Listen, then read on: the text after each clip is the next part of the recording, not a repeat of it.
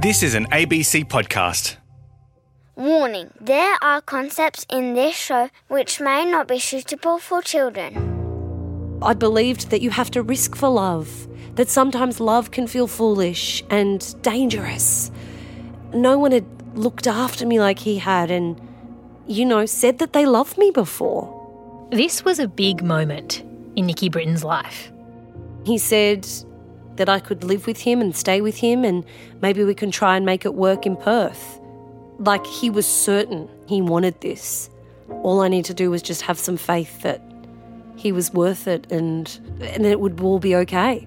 After a whirlwind romance, months going long distance, her boyfriend asks her to pack all of her belongings, make a cross country move from Sydney, and start a new life with him in Perth. What did your friends and family say? Don't go, don't go, don't go, don't go. So, of course, she goes.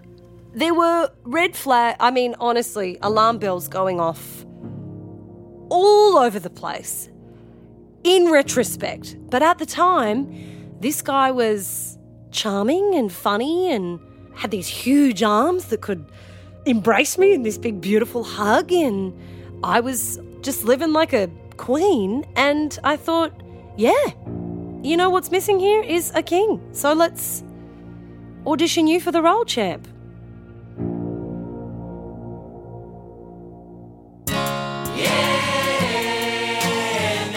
I'm Elizabeth Kulas. Welcome to Days Like These. Most of us want to believe in the idea of risking it all for love, that it'll pay off if only we'd make the leap. And this, for Nikki Britton, this was supposed to be that moment, the peak of her love life. But what actually happened would turn out to be so much weirder.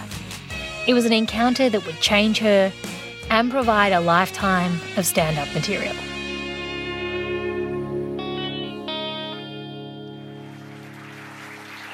You know from How to Stay Married. Please give a big Opera House welcome. Go crazy. Put your hands together and welcome to the stage, Nikki Britton! Nikki Britton is an actress, a comedian, and a self described hopeless romantic.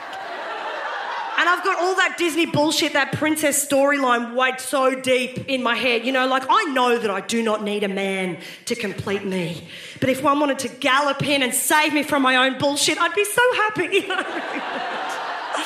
I really would. Oh. Her stand up is a mix of hilarity and radical vulnerability, usually about the pitfalls of trying to find love. Oh, and I know what you're thinking. Hang on, Nikki. You say you're a hopeless romantic. Didn't you let a man you barely knew jizz up your sleeve in a rented SUV the other night? yes, I did. Well done.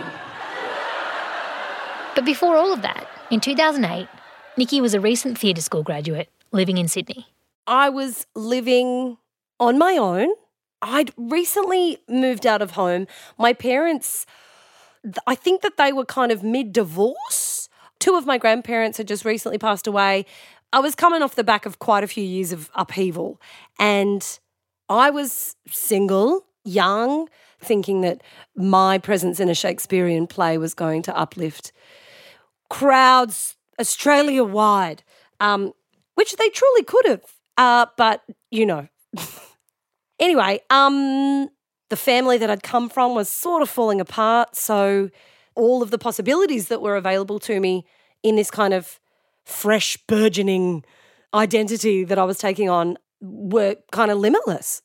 Against all the usual odds, Nikki does actually land a gig after graduating. It's an understudy job for a theatre show. It's going to have a multi city tour, and she'll be shadowing some of the best known grand dames in Australian theatre Tracy Bartram, Jean Kitson.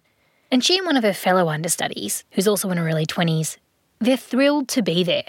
As rehearsals start in Sydney, each night they promptly report to the stage door and wait in the green room, just in case they're needed. But it doesn't last. And then it became sort of like, oh, well, we'll be close enough that if they called us, we're only half an hour away. And then that became, oh, these women are, they are match fit. They are not, not going on. And so by the time we were taking it on tour away from Sydney, um, yeah, we would, it was, it was party time. So the tour goes to Perth. We are at the Burswood Theatre and my friend and I realize this is going to go very similarly to Sydney. And we didn't have to be at work in inverted commas until, you know, 6:30 the following night. So why would we not go to Connections nightclub every single chance we got, which is a very popular gay club in uh, Northbridge. It would be wrong not to. It would be wrong not to. We'd be wrong. Like it'd be rude if we were given such an opportunity and didn't take it. Do it. So we were at the gay bar, and my friend and I said, Whoop, there's a podium with no one on it. And then there was guy who was also trying to get on the podium. He, he was wearing a t shirt that said, Born to fish, forced to work. and like, this is Saturday night in a gay bar. Like, have a little bit of fashion sense about you. And so we kind of had a playful joust at who was going to get on this podium. My friend ended up getting on the podium, and I was chatting to this guy. He's got very short blonde hair. He's quite, I reckon he's about 5'10. He's very thick built. He clearly works with his hands. He's got a very prominent tongue ring, a ball. And then he was quite quick to say, I'm not gay. I'm here with my gay friend, but I'm not gay. And I said, okay, yeah, live your truth, no problem. And then, you know, it's a little bit blurry, but there was definitely like vodka pineapple, a lot of that. And of course, because you're 23, you meet a straight guy at a gay bar and you go, Well, this is a good idea. Why don't you come back to my apartment?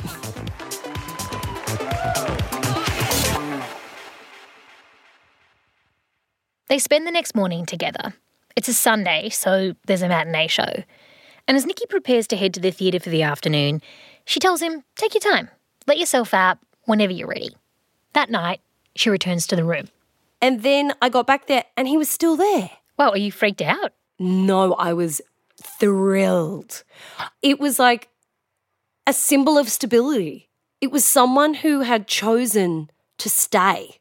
And yeah, I just thought he hung around. Wow, this must be love. Um, I'm embarrassed to say that.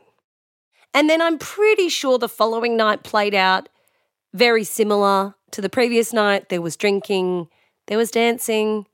Um, my friend, I think, pulled me aside a couple of times and said, Absolutely not, Nikki, not this guy. And I blatantly ignored her. Well, that's pretty much how it went for the next two weeks that I was in Perth. And just like that, the two of them tumble effortlessly into this intimate routine. Nikki meets her obligations at the theatre. Sometimes he goes to work. But mostly, life in those few weeks is whatever is happening within the bubble of Nikki's service department. I know this was a while ago. Do you remember what the hotel looked like? Weirdly, I remember the room better than I remember him. Really? And that says a lot about how much I like a good sheet. yeah. um, it was a king size bed. There were red curtains. There was a grey couch, a flat screen TV, and there was a big triple door built in wardrobe that was all mirrored doors. Like there was a gym and a pool. I mean, I'd stayed in essentially caravans up until this point, at best. Nikki is high on this new life she's experiencing. This is adulthood. Living it up in hotels that someone else is paying for, the insulated ice bucket, fresh soaps that appear wrapped in their light tissue paper. And he's there whenever she wants him to be, using the spare keycard that she gives him to come and go. They build this temporary, completely absorbing world. And in their downtime, he tells her about his life that he's a casual labourer, that he's from New Zealand. And Nikki's happy. It feels right. He was very, very physically affectionate. He didn't seem aggressive, but maybe protective. He definitely seemed to have a shy side and gave me very much the impression that he was striving for better and that he was misunderstood by his family. And How did you feel at that point? I probably felt excited. You know, that feeling that maybe romantic movies from the 80s gave us, where kind of the bad boy was someone to be desired because if the bad boy was looking after you, he could like take care of you and take on anyone who was going to cross you. He was a real teddy bear with me, but that if shit went down, he could take care of it for the both of us. This goes on for two weeks. Nikki never does get the chance to go from understudy to star. And then the show wraps, and it's time to fly back home to Sydney. We had a tearful farewell, and I remember him standing in the street and blowing kisses and waving as the taxi pulled away. He was like, There's something I want to tell you, but I, I can't, I, I want. And I was like, Okay, that's, it's fine, it's fine. And he did try to say, I love you. And I knew that that's what he was trying to work up to, but he didn't actually say it. And then I'm fairly sure it was either the phone call at the airport when I was still at the airport or or a phone call like, you know, a day or two when I was back in Sydney that he said, I love you. And then that just became, you know, signing off with I love you after that. It just unfolds, the next logical step in building a relationship. And a rhythm sets in that they both agree to live by. There's contact every day. He will call, he will text, he will check in. We'd shared everything about each other, we'd been there for each other, and he's all in, from what I can tell. And one day, a few months in, they're on the phone like they always were. And that's when he makes his pitch. He says he wants me to be the mother of his children. He loves me so much. I'm such an incredible person. He's playing pretty hard right into the rom com pocket at this point. Like, he was playing all the tropes.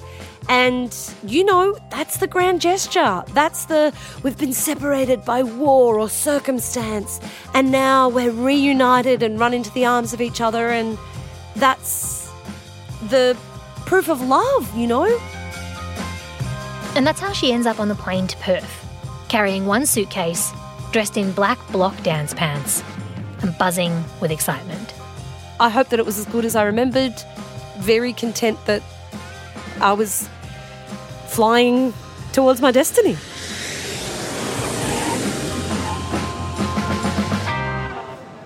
I call him as soon as I get off the plane, and then I remember coming down the escalator towards the baggage carousel and seeing him. And I was on the phone to him, and I said, I'm waving, I'm waving, and he didn't recognize me at first. But I was a long way away, and it had been a few months. And then I saw him and he kind of like recognized me and we ran into each other's arms and he gave me a huge hug and you know, it was like meeting each other again for the first time. He'd brought me a bunch of flowers. I forgot, he'd brought me a bunch of flowers. And I think I was holding his hand with my left hand and my right hand was just gripping his forearm, you know, to just bring me into this moment. They walk through the glass doors and over to the taxi rank, with the Perth sun streaming down around them, ready to start this new life together. You know, he'd taken the afternoon off work. I knew he was struggling for money. So I said, oh, well, I'll, I'll get the taxi. And so I, I looked in my wallet to see if I had enough cash or whether I should go back into the airport and get some cash out. It was a blue leather wallet. And he brought his hand down onto my wallet and my hand. And he grabbed a hold of my wallet and ran away. I still remember the slap of his rubber thongs on the asphalt as he ran away from me. He was bolting as fast as a stocky man in thongs could. I thought this was a joke. I thought this was a hilarious joke. And as he ran into the distance out of view, I thought, he's really committing to this joke. I watched him until I couldn't see him anymore. And then I waited, and there was a, a silver bench seat, like one of those cold silver seats outside the airport. And I remember thinking, oh, my legs are tired now.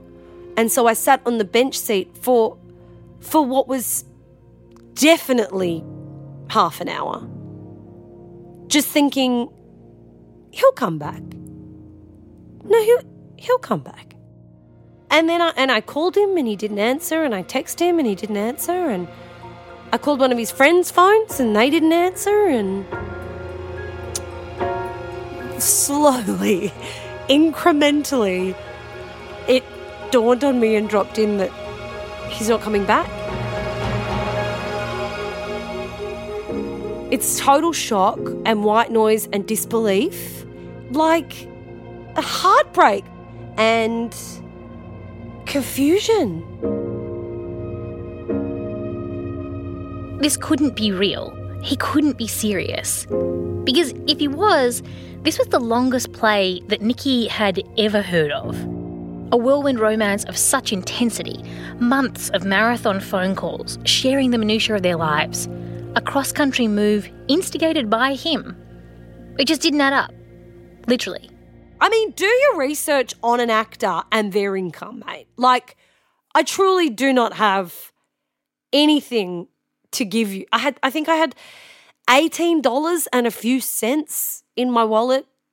And after everything between them, that's what it had come down to $18, some loose change, and a few credit cards with measly limits that Nikki would cancel soon enough. And then um, I had to walk back into the airport with my tail between my legs and call my mum and say, Is there any chance you could book me back on essentially the same plane, but for its flight back to Sydney? I was terrified to call her because I was so embarrassed and and you know that exactly what they had said might happen happened and I I hated that. I was so embarrassed and um but you know she she didn't say I told you so. She said, "Yeah, okay." But you've got to pay me back. I remember I think she said you've got to pay me back.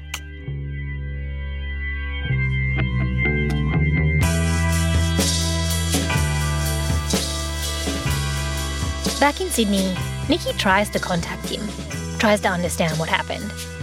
She never does get a reply, but she reached out to some of his friends. None of them were seeing him anymore. They'd had a falling out, they told her. But she did piece together some scraps of the truth. He'd given her a variation on his real name. He'd done some prison time in New Zealand. The list went on. I don't think he was on drugs when we met or when he was in Perth, but I do feel like he probably was using me to fill a void that drugs had left. He was living at the hostel that he said that he was working at. He was living there. And it was all sort of half truths the whole way along, really. In my head, I justified it as not being what he'd expected. For some reason, I'd changed. For some reason, I'd become less attractive or less of a possible candidate for love or marriage or being chosen. And it was awful for the self esteem on so many levels. In the years that follow, there are other relationships. There's some therapy. And then there's comedy. I am, I will admit, a compliment bulimic. Um, I am. I'll binge on them. I'll take them. I'll, go, I'll gobble up everything you got. I'll let that settle, and then I'll tell you exactly why I don't deserve it. That's how that goes. You know what I'm talking about? That's such a nice dress, babe. Oh, thanks. I got it from um, Kmart, actually, reduced. It was $3. I'm a piece of shit. I'm a... compliment bulimic. I feel like a lot of my comedy comes from retelling stories that have happened to me that could be full of shame and embarrassment, but by sharing them with a crowd of people who see themselves in that, my hope is that other people's shame is alleviated or at least eased by knowing we're all in this together and um, shitty things can happen. Because I've I've tried to be the good girl and no good comes of it. Not for me and not for the world. And now that I've rejected your expectations and I'm not racing out to have my own kids and I'm not hating my body and spending my energy doing that, there's a chance now that I might actually reach my potential or at least figure out what that looks like through my own perspective. It's almost like telling the story in a comedic way, it builds a callus. And it's rough. And the callus doesn't hurt. And like we've all got calluses here and there, but it is covering layer by layer the issue that might be further down. Yes, I think at the bottom of all of our painful, tragic stories is a kernel of deep pain. But I think there's power in being irreverent about that pain, collecting all of the information you have and all of the feelings that you and the audience might have about something and still finding the lightness in it. I feel like that's irreverence, and I feel like there's great, great power in that. Look, I'm happy for my rating to be reduced if I spew in an Uber or I finger a dead possum. That's. But I'm not interested in reducing myself so I fit into your idea of what's good. Nikki has worked through the pain of everything that happened at Perth Airport that day. And for now, she's still single. Thanks, guys. it comes a point in my life, which is where I am right now, where I just feel like I'm so happy and I'm so content and satisfied with my life. I would just genuinely love to share that with someone. I'd love to, you know, bear witness to someone else's life and them mine and start to dream with someone else and create a life and imagine what else is possible. And that sweet, beautiful girl who was left at the airport, she knows heaps more now. She learnt a really brutal lesson. like, she had her sweet little heart broken, but yeah, like you, you know better. You know better, and, and it's not going to be that bad again.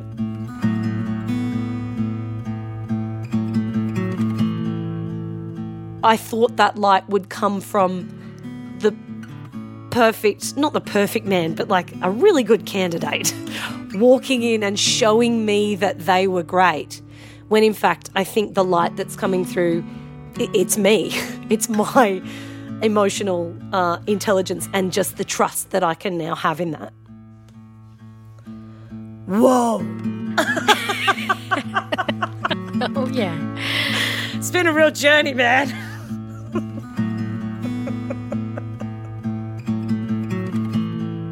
To hear the full episode of Nikki's stand up show, Once Bitten, check out the ABC Comedy Presents podcast. If you'd like to ask Nikki out on a date, you can send all requests to days like these at abc.net.au. We'll be vetting them. We've also got a digital extra for you with this story. Nikki had some time on the couch with a forensic psychologist who specialises in criminal psychopathy. You can find that conversation on our website.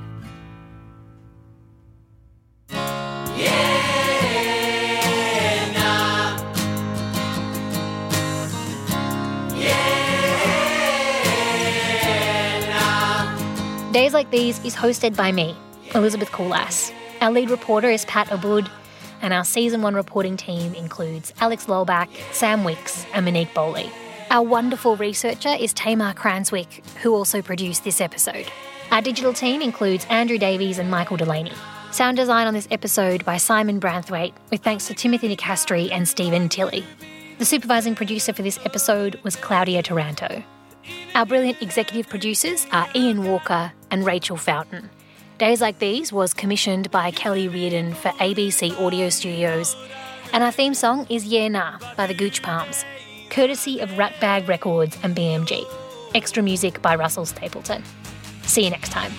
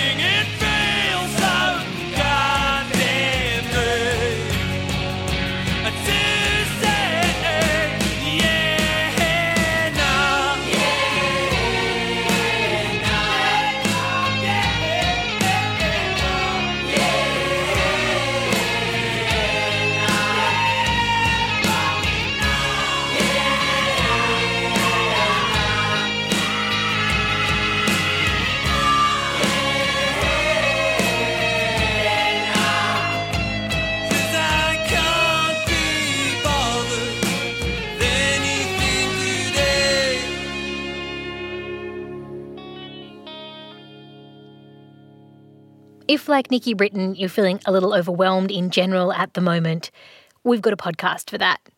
Judith Lucy, Overwhelmed and Dying. It's an eight part comedy series devoted to making you feel better about a world where bad news seems to come at us from every direction. Just before turning 50, I realised that I was totally overwhelmed by the state of the world and my own life. But I also felt like time was running out. So the question is how to make the most of the years that I have left on this planet. Judith Lucy, Overwhelmed and Dying. You can find it on the ABC Listen app or wherever you get your podcasts.